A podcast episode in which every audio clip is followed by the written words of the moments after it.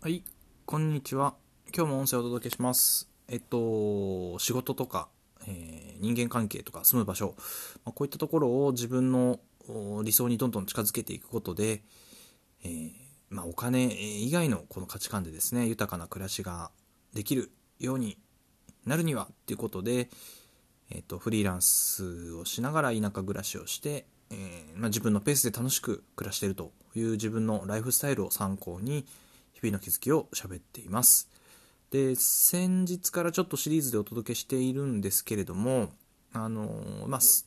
今喋ってるのが3年前ぐらいの自分に、えー、聞かせたい話っていうことでお話ししています。3年前の自分っていうと、フリーランスなりたて、駆け出しの頃なので、これからどうやって仕事を取っていこうか。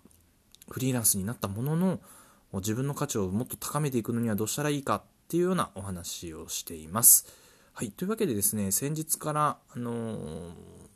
なんでしょうね、仕事をもらっていくためのファーストステップをずっと喋ってるんですけど、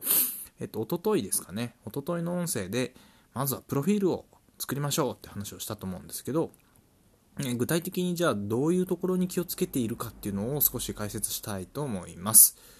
で、プロフィールで、まあ、SNS のプロフィールですね。Facebook の100文字ぐらいのプロフィールだったり、ツイッターのプロフィールだったりするんですけど、えっと、究極はですね、興味のある人に向けて、その人のためにあなたが何をできるか。その相手がどうなるためのサポートをしているかっていう話を書かないといけないです。で、えっと、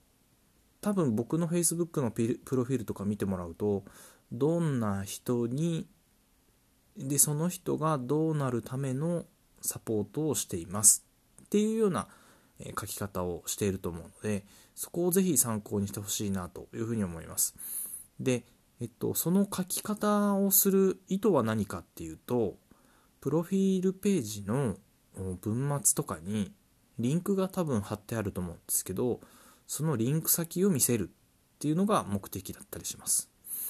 リンク先のページは何かっていうと、自分のホームページだったり、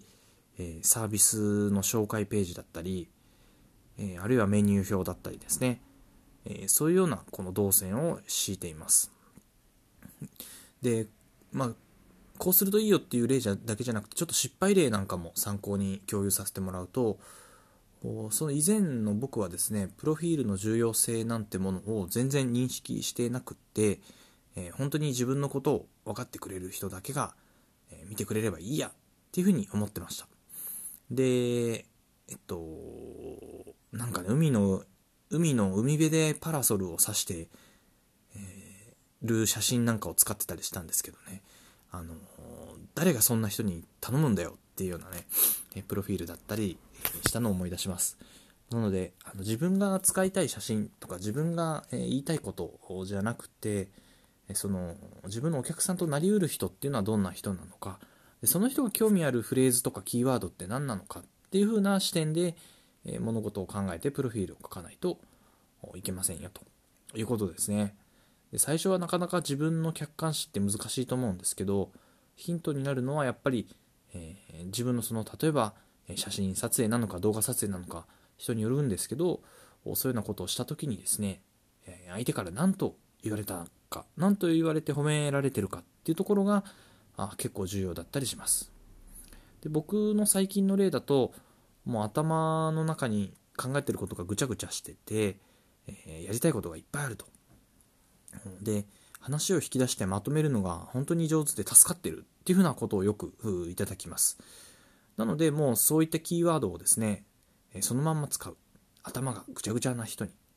話を聞き出してまとめるサポートをしています。とかですね、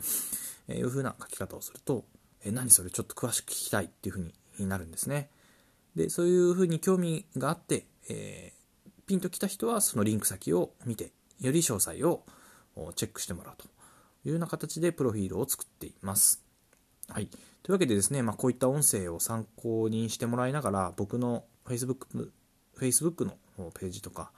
えー、ブログのサイドバーに書いてあることとかですねそういったところをチェックしてもらうとどういう目的でどこに誘導しようとさせているのかっていうのが分かると思います。よかったら参考にしてみてください。